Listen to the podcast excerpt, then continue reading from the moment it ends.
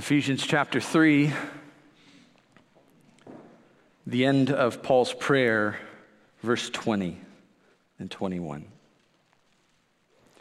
Now, to him who is able to do far more abundantly than all that we could ask or think, according to the power at work within us, to him be the glory in the church and Christ Jesus throughout all generations, forever and ever. Amen.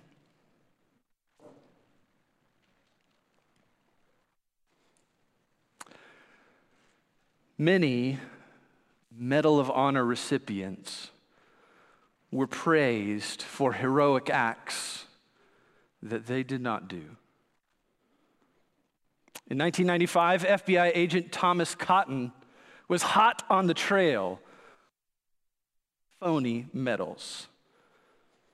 And he found his, a military collectible shop where he found two of these counterfeit medals, which, by the way, you're not supposed to sell. And instead, he arrested the salesman. But after a bit of digging, Cottone realized that there was something bigger going on here. And so he dug a little bit deeper and he found out that the one company in the United States that was authorized to produce real medals of honor, HLI Lordship Industries, had been selling some fakes on the side. About 75 bucks a pop, which for my money is cheap. That seems really cheap. Now, his job was to track down where they all went. One went to an Illinois judge with a drinking problem who got caught because he tried to get a Medal of Honor license plate. That didn't work out. Another went to a Menlo Park businessman who was pretending that he had flown some heroic missions in the Korean War in 1956. Unfortunately, the war reached a ceasefire in 1953 so you can understand why he was caught. Another impostor, Jackie Albert Stern, was caught and was forced by the court to write apology letters to all living 157 actual medal recipients. And in his letter, he wrote this quote, I had no right to wear this prestigious medal, as I had done nothing of merit to earn it. I know that my actions have cheapened your honor. End quote. Brothers and sisters, we are surrounded by all kinds of impostors. Good things, wonderful things, good gifts of God that do not deserve your worship. Politicians celebrities, careers, success, health, friendships, marriages, food, television, safety, comfort. Millions of good gifts have become to us vacuums for our worship, and they do not deserve it. Our world is filled with all kinds of good things that, like those Medal of Honor impostors, do not deserve the glory and yet take it anyway. But, brothers and sisters, there is one who does deserve the glory.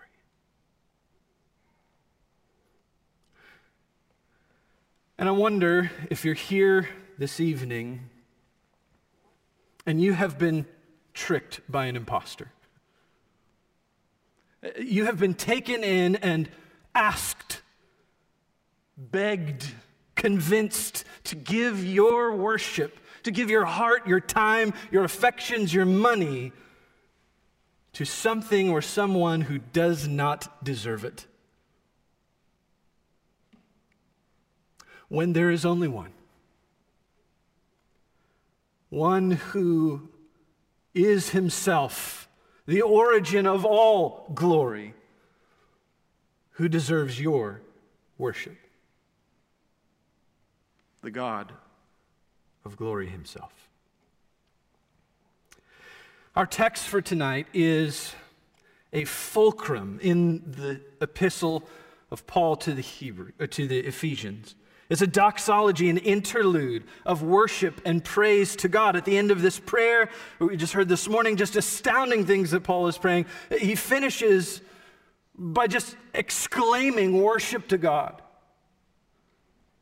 Paul has extolled in chapters 1 through 3 the high heights of who God is in the Trinity and what God has done to save his people through the gospel. And in the next three chapters, he will go on to exhort the Ephesians to live rightly in response to these truths. But sandwiched in the middle here, in between this theology and practice, is doxology, is worship. And rightly so. Worship to the one who deserves worship. And at the center of these verses are five little words that carry the infinite weight of Paul's culminating exclamation. You've seen it, we already read it. Look at verse 21. To him be the glory, or to him be glory. It's a kind of prayer, a kind of exclamation. To him, that is, Paul is talking about God the Father. Of the 97 or so doxologies enumerated in some fashion in the New Testament, most of them are addressed to God the Father, and this one's no different. To him, Paul says, be glory. In the original, the glory. And there are two ways that Paul could mean this. He could be talking about glory as in God's intrinsic glory, or he could be talking about glory as in ascribed glory to God. Uh, intrinsic glory is that glory which is the sum and reflection of God's character. It is His holiness going public. The sun cannot exist without shining its rays, so God cannot exist without being and manifesting Himself as glorious. That would be His intrinsic glory.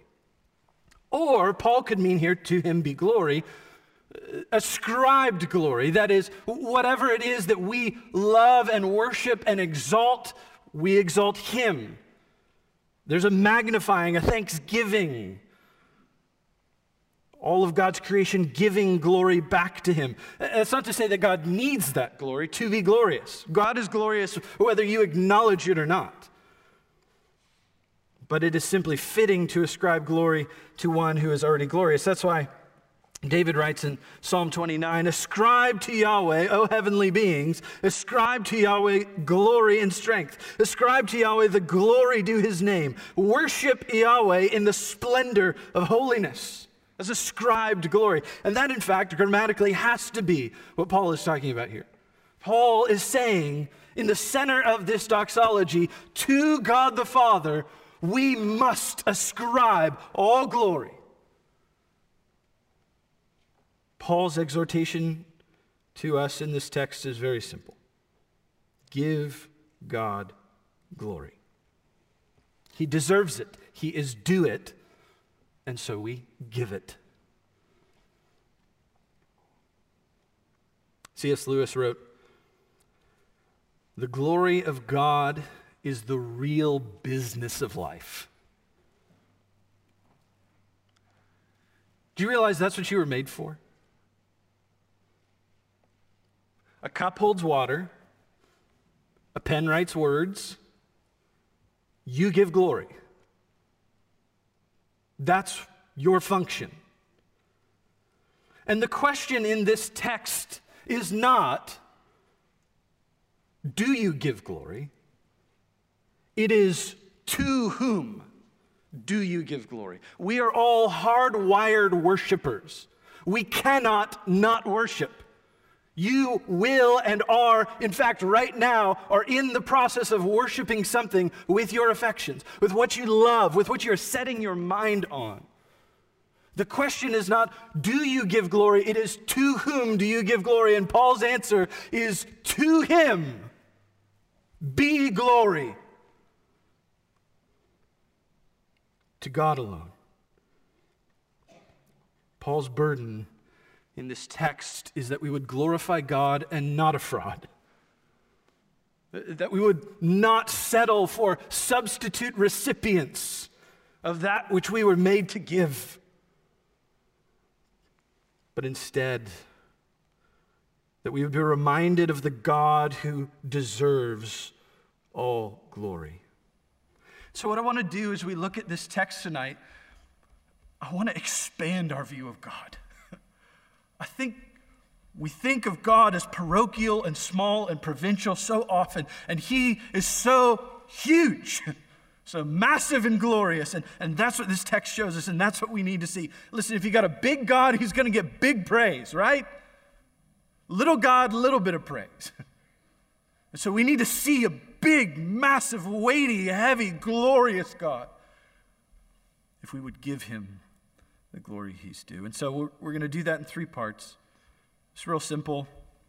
Give glory to our transcending God. That's the first part. Give glory to our transcending God.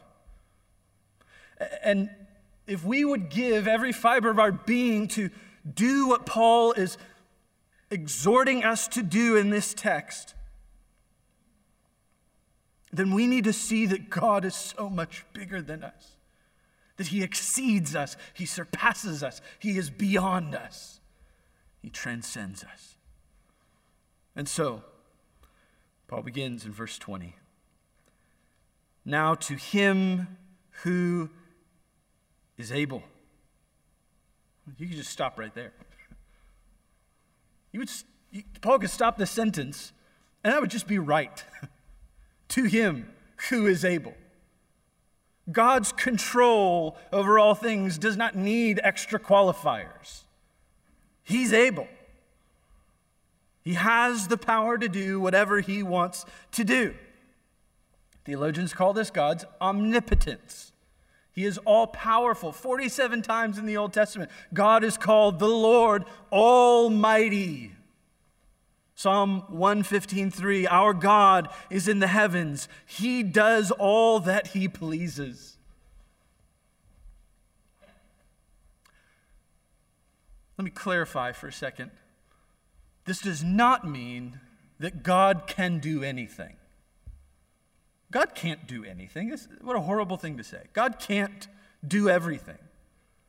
God can't sin. God can't lie. God cannot not be God. A simple way to say it is God just doesn't do anything he doesn't want to do. whatever is outside of his will, God will not do. But whatever God wants to do, he will do. And so he is able, all powerful and able. And Paul continues to him who is able to do.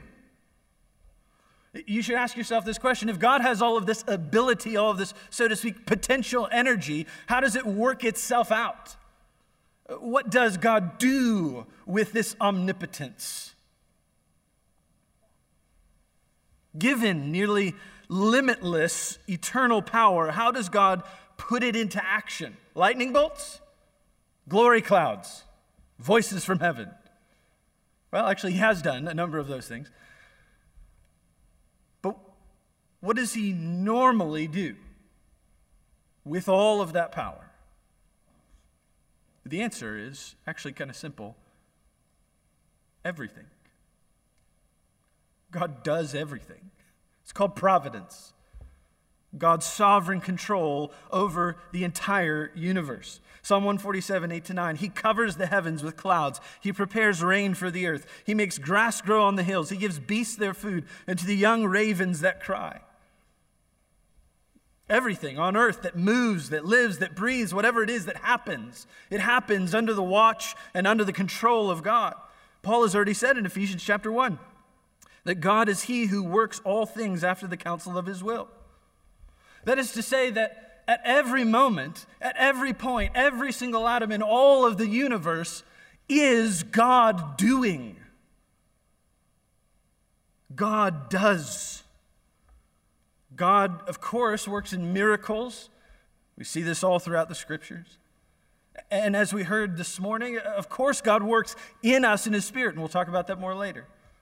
But the primary way that God is working all the time is in providence. He literally does everything else. Did it happen? That was God. He did it. And I think you could honestly stop right there, and that would be enough fuel for worship, wouldn't it? We're talking about this omnipotent, all powerful, all wise God controlling every last instance in this universe for all of time. Surely that is enough for worship, and yet Paul doesn't stop there. He continues now to him who is able to do far more abundantly this is the ESV's attempt to translate three words in the Greek that really are all getting at the same idea beyond, more than, surpassing. If you translated it woodenly, it would sound like he who is able beyond all to do beyond abundantly more than. Do you get the sense? Over and above, beyond you, whatever your limit is, God goes further.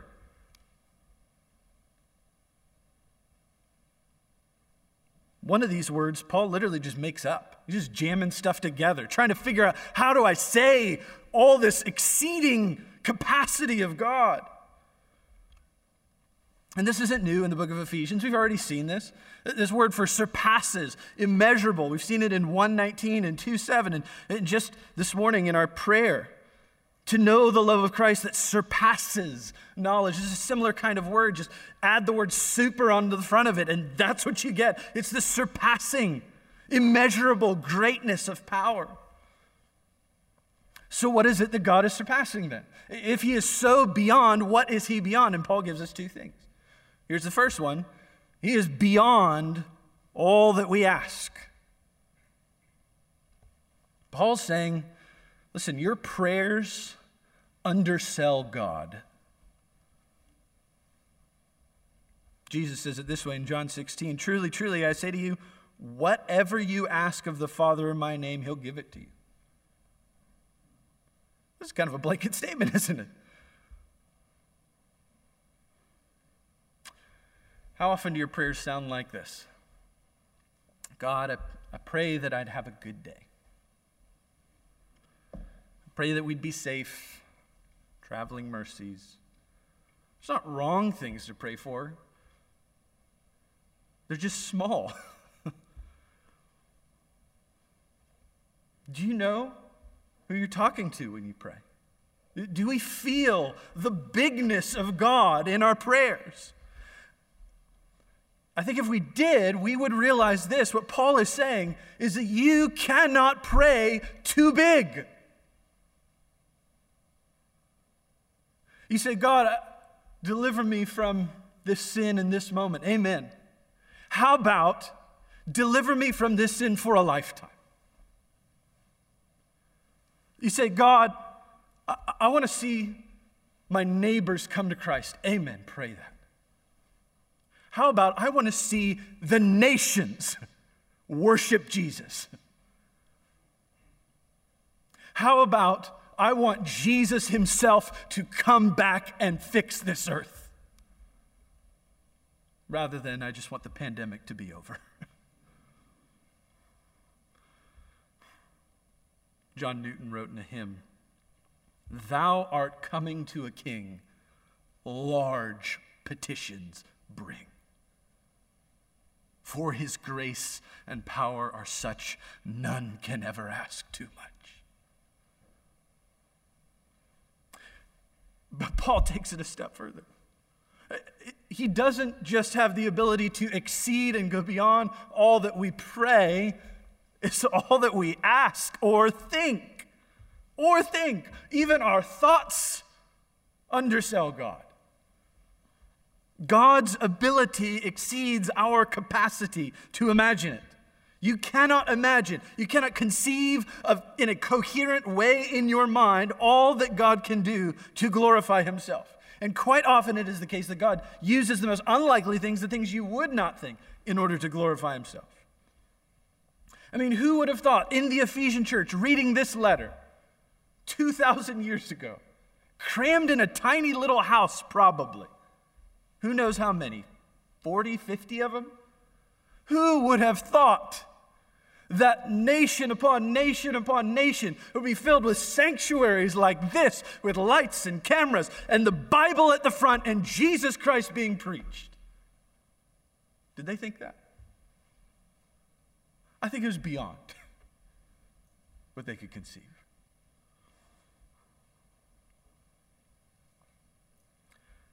Isaac Watts wrote in a hymn, But who can speak thy wondrous deeds? Thy greatness all our thoughts exceeds. Vast and unsearchable thy ways, vast and immortal be thy praise.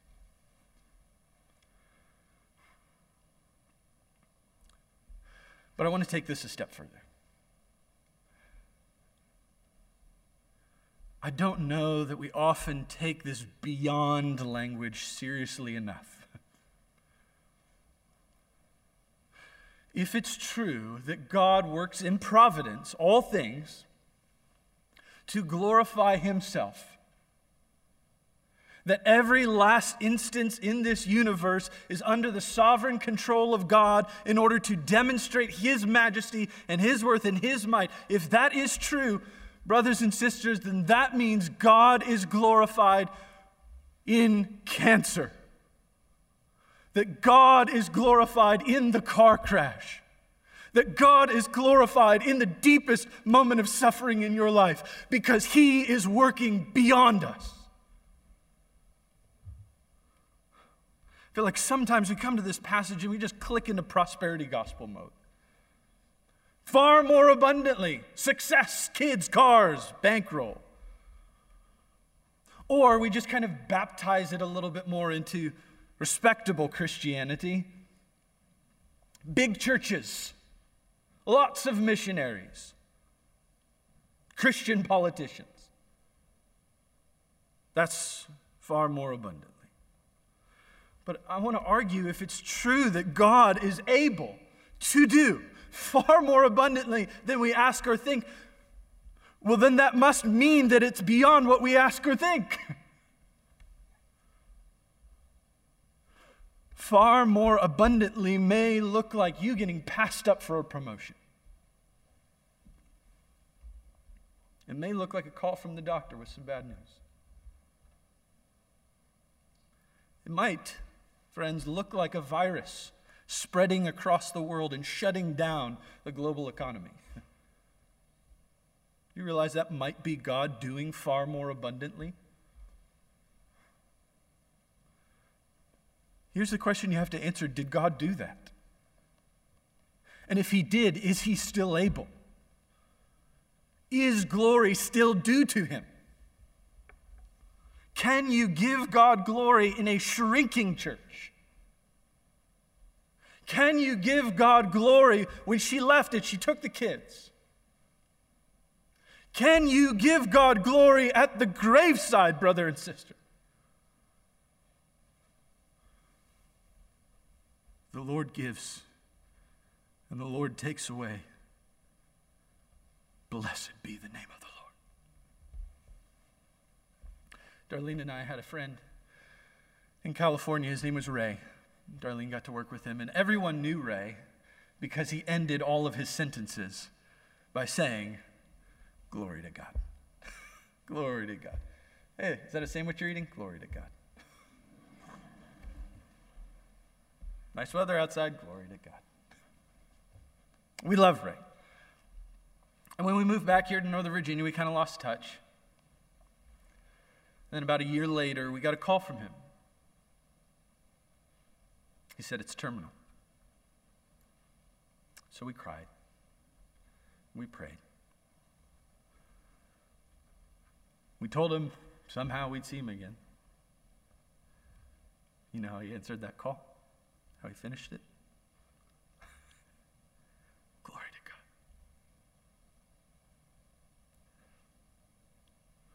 That is far more abundantly than all I could ask or think. For someone to be so transformed, to so love the glory of Jesus that even death itself brings glory to God.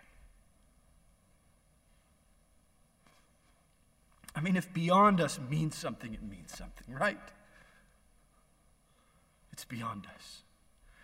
We won't always understand how it is that God is working in this world to glorify Himself. That's Paul's point. If you did, if you could put all of God's plan in a box, you probably shouldn't worship that God. But if you can't, you really ought to. But what do you do when it is beyond you? Do you run back to the impostors? Do you run back to the other things that when you worshiped them, they gave you a little bit of satisfaction? No. No, when life is beyond us, we look up to heaven and we cry, Though he slay me, yet I will praise him. To God be the glory. We give glory to God because he transcends us. You know, one day we'll be able to look back on all of this. That'll make more sense. John Flavel, a Puritan, said, Providence is like Hebrew script, it has to be read backwards. and so it is. You won't understand it. I won't. So give glory to God. God's part is to know and to do, ours is to worship. So we give glory to our transcending God. We also give glory to our descending God. This is part of how God works this phenomenal cosmic power to put it in the least likely place. Look at verse 20. Paul writes, To him who is able to do far more abundantly than all we ask or think, according to the power at work within us. According to meaning fit to the measure of, as much as. It's a quantity term. And power here is, is actually kind of the same word as able. The God who is able to do absolutely anything he wants to do to glorify himself focuses his power in this way. And then Paul gives us three prepositional phrases in us, in the church, and in Christ Jesus. God is working from inside of his church to glorify himself by the indwelling power of his spirit. If there's anything that glorifies God in this great world, it is his indwelt church. When he says in Christ Jesus, of course, he's talking about the person of Jesus, but I think specifically, he's talking about Jesus as he works in his people. This is the most common way the New Testament describes believers as those who are in Christ Jesus.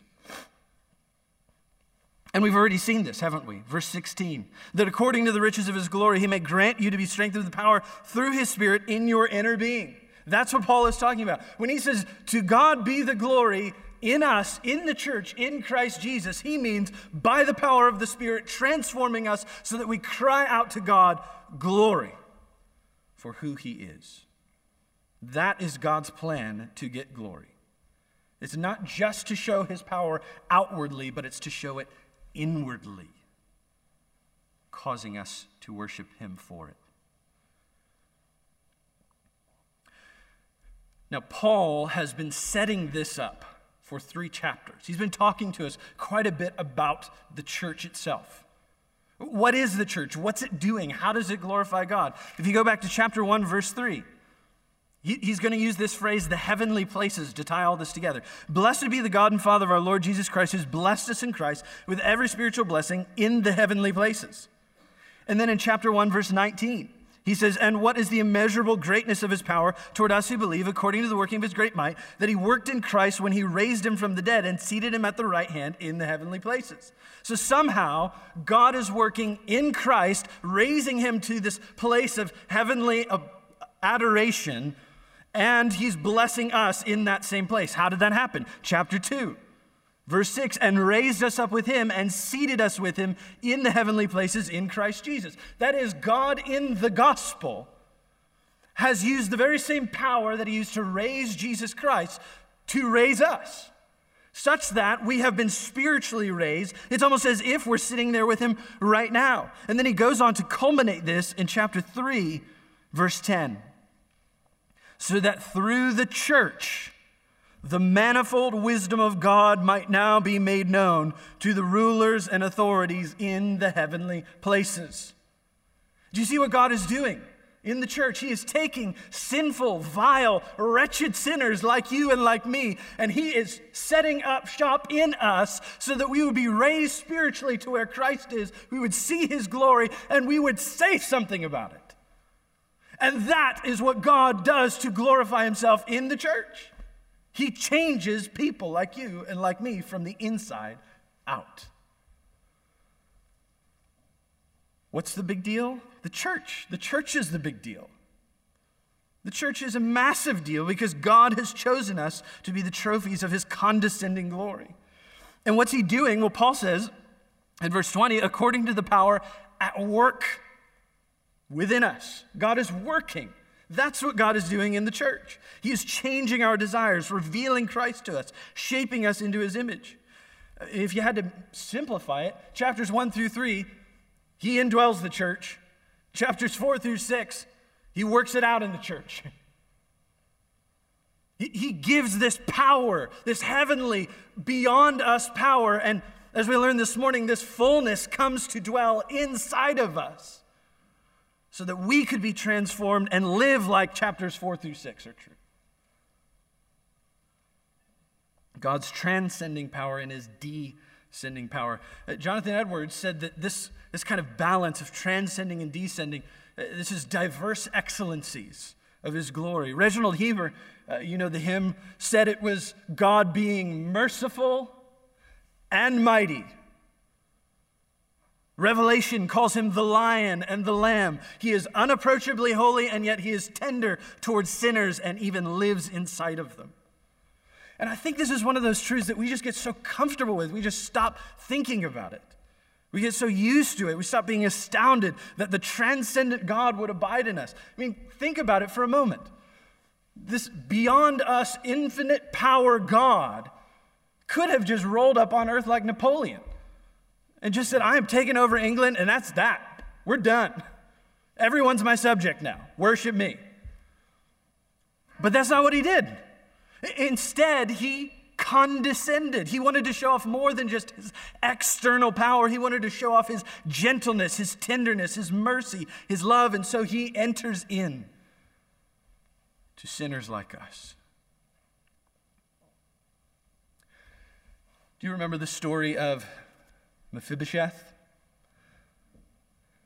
This is one of Saul's sons who's crippled in his legs. And David ascends to the throne. And in any normal circumstance in the ancient Near East, that guy would have been dead 10 hours ago. Uh, David should have taken him out.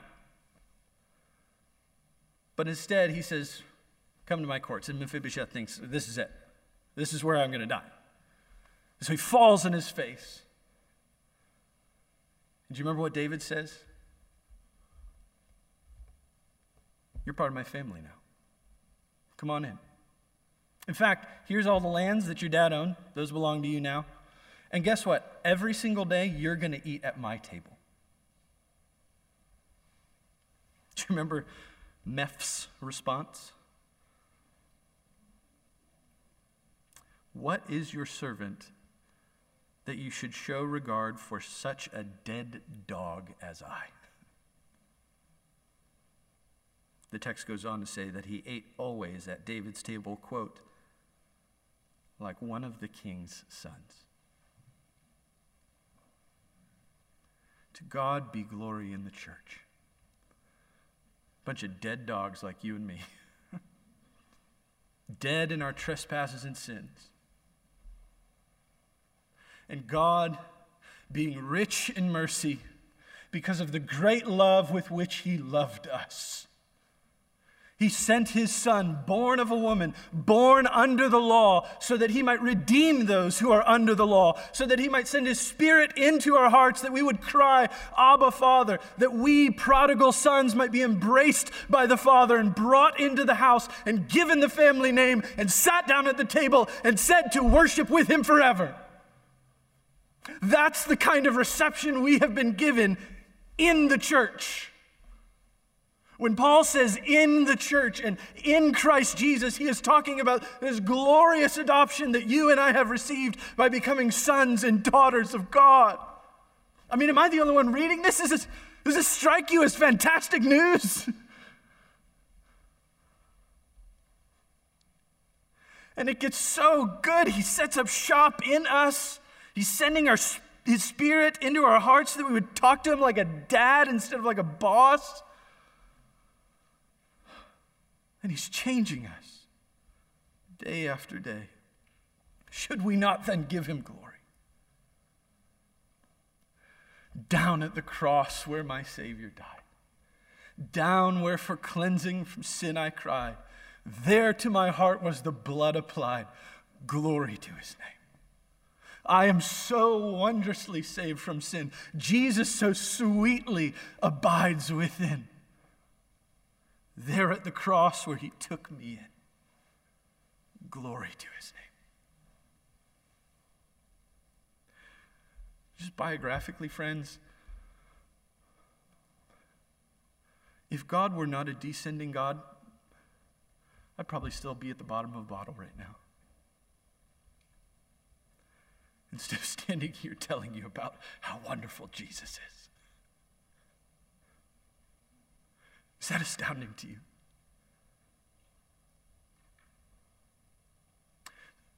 Why would you look to another Savior? Why would you worship someone else?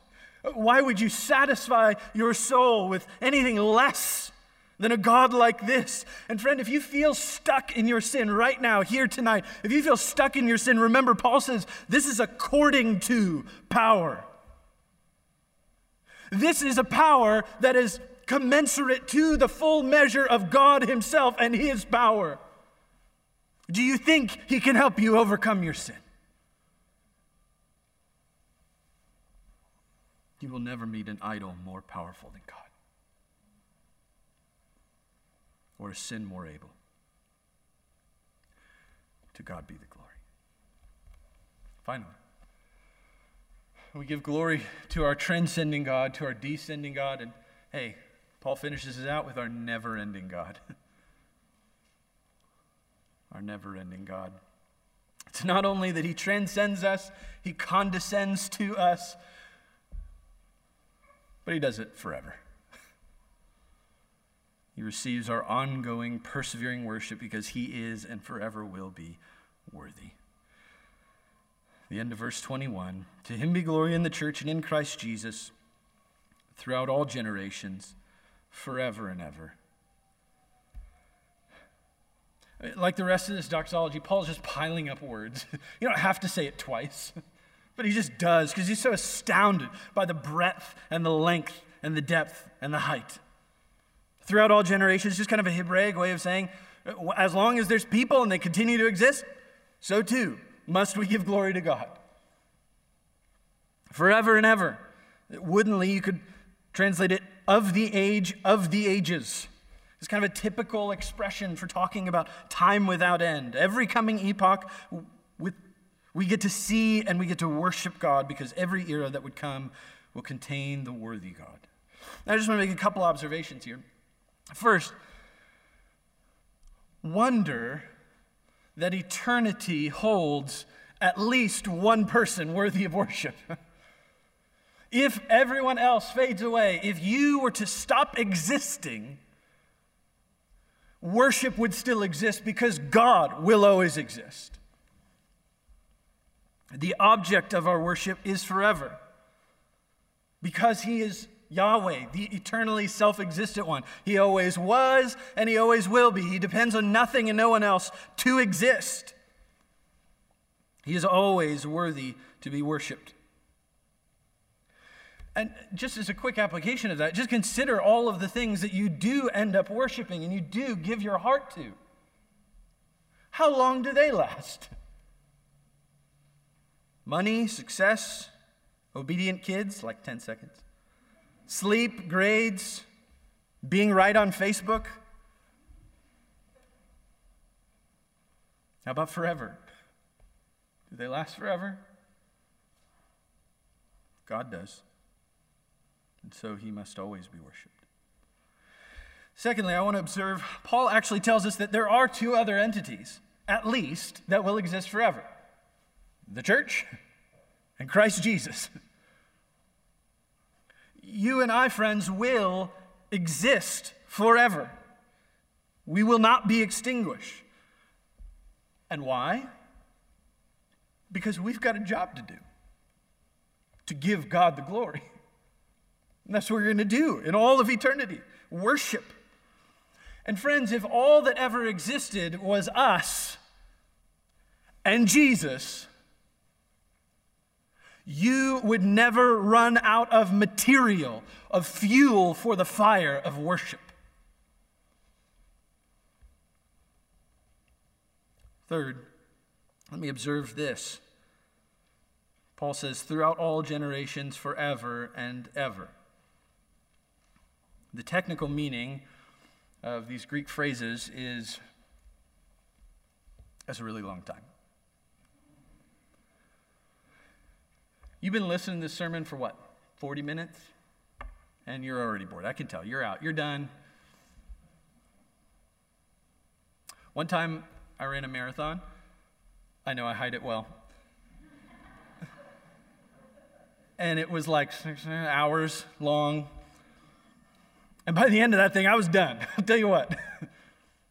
One time, uh, someone tried to get me to watch my favorite movie series all through, back to back. And like in the middle of Cloud City, I was out. I was done. I couldn't handle it anymore. You know, even really good things in this life get a little bit boring after a while, don't they?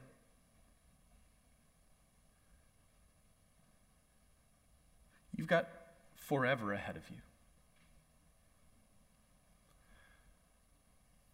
And Jesus will never be boring for one second of it. You won't ever want to stop worshiping. We will be giving glory to God forever and ever and never get bored. So, what, friend, does that say about Him? Is He worthy? Does He deserve it? We sang this morning when years of time shall pass away. When earthly thrones and kingdoms fall, when men who hear refuse to pray on rocks and hills and mountains call, God's love so sure will still endure. All measureless and strong, redeeming grace to Adam's race, the saints and angels' song. That's what we'll be doing for an eternity, and we will never regret one moment of it. God be the glory. And so Paul finishes this incredible doxology with one word. You know it. Amen. Truly, surely, this is true. May it be so. Absolutely. No doubt. Here's my question Can you say amen? Can you say amen to Paul's prayer that all glory would go to the transcending God, the God who is above all things and beyond all things and works all things for the glory of his name? Can you say amen to the fact that God, in his infinite glory, has condescended to live inside of a sinner like you or like me so that we might be redeemed to worship him forever and ever without end and never be bored. Can you say amen to that? Amen. amen.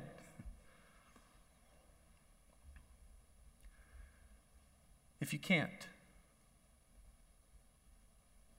if you've never in your life said amen to that, I want you to know that God, in all of his glory, has his eye on you. Right now, in this moment. Nobody else might see you, but he can. And he has made you, friend, for this purpose that you would magnify his worth, that you would see and enjoy him forever. Do you want that? He wants you. And he wants you to be able to say amen. So, would you go to him and say, I, I don't have that kind of power to change my life, to make me say those kind of things? Well, guess what? He does. Would you go to him? And if you're here and you are, you want to say amen, but man, you're struggling. It's just a hard season. Listen, there's, there's a prayer you need to pray. to God be the glory. Please. I don't know how, I don't know when, I don't know where, but God, please get the glory for yourself. And if you just say amen and amen and amen, friend, I want to stir that pot. Turn with me to Revelation chapter 5. This is where we'll finish. I just want you to see, I'm trying to think, what is the most glorious passage in all of Scripture that shows us God's church, whom He has indwelt, glorifying Him? And I think this is as close as I can come. At the beginning of the end, they're looking for who will inherit this world. In Revelation 5, verse 5, one of the elders said to me, Weep no more. Behold, the lion of the tribe of Judah, the root of David, has conquered, so that he can open the scroll and its seven seals. And between the throne and the four living creatures and among the elders, I saw a lamb standing as though it had been slain, with seven horns and with seven eyes, which are the seven spirits of God sent out into all the earth. And he went and took the scroll from the right hand of him who was seated on the throne. And when he had taken the scroll, the four living creatures and the 24 elders fell down before the Lamb, each holding a harp and golden bowls full of incense, which are the prayers of the saints. And they sang a new song, saying, Worthy are you to take the scroll and to open its seals, for you were slain and by your blood you ransomed people for God from every tribe and language and people and nation. And you have made them a kingdom and priests to our God, and they shall reign on the earth. Then I looked and I heard around the throne and the living creatures and the elders the voice of many angels, numbering myriads of myriads and thousands of thousands, saying with a loud voice, Worthy is the Lamb who was slain to receive power and wealth and wisdom and might and honor and glory and blessing.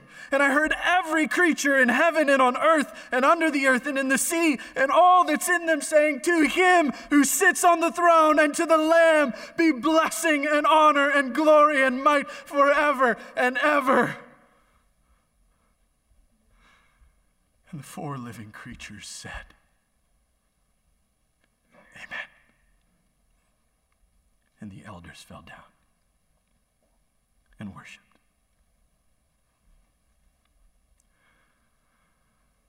To God be the glory.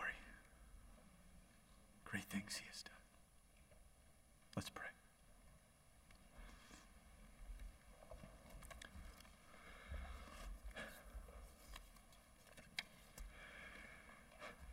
Father, we, we've just tried to grab at the hem of your garments just to get a glimpse, just a taste of your infinite glory so that we might respond and give you glory back. I pray that you would descend, that your spirit would be at work in us, that you would make Christ known. Father, I pray that as we come to your table, this would be a sobering moment as we consider the weight of your glory and the weight of this call to glorify you. As we remember the blood that was shed on our behalf by our Lord Jesus Christ, may it overwhelm us. Please. Would you show us true worship? And would you glorify yourself?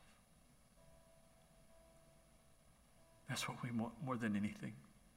Please, Lord, do it. Get the glory. We pray this in Christ's name. Amen. And now, for a parting word from Pastor Jesse Johnson. Thanks for joining us today. If you're in the Washington, D.C. area, I would love to meet you personally at Immanuel Bible Church. Our service times and other church information is on our website at ibc.church. If you want information about the Master's Seminary and their Washington, D.C. location, go to tms.edu. I hope this resource has been an encouragement to you and it helps you seek the Lord daily, serve others around you, and share the gospel of Jesus Christ with boldness. May the Lord bless you.